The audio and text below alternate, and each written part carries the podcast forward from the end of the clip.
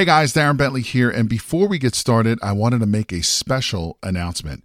We have officially opened registration for the Private Money Conference, which is a three day live event where you will learn directly from Jay and his team how to raise thousands of dollars in private money to fund all of your real estate deals. Now, in today's changing market, more and more people are losing out to other investors because most of those investors have the cash to fund these deals.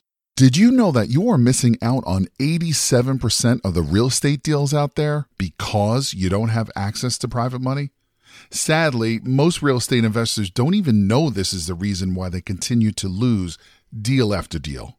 And with everything that's happening in the market today, you absolutely need every advantage available to you. And having access to unlimited amounts of private money is your big advantage.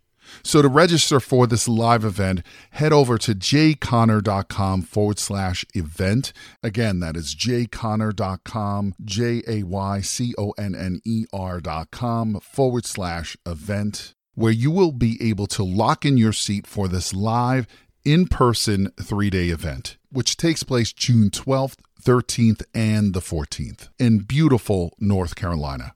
But you got to be fast because there are a limited number of seats, and when they are gone, they're gone.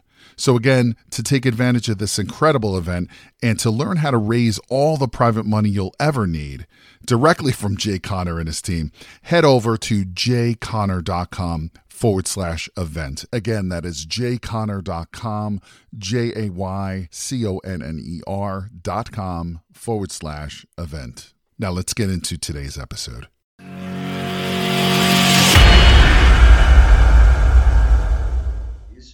So, of the deals that you've done, what are the different ways that uh, you're able to fund your deals? Well, number one, um, the way that you is with the private money, so you can fund it um, using that. Um, most of my deals right now, I'm doing subject to, uh, where we take over the existing uh, loan and agree to make the payments and uh, just move forward that way. So uh, that's how I'm doing most of my deal, deals. Right. So now, subject to, just to make sure all of our listeners understand and viewers understand, when you're taking over the debt, take just a second and describe what that means to buy subject to.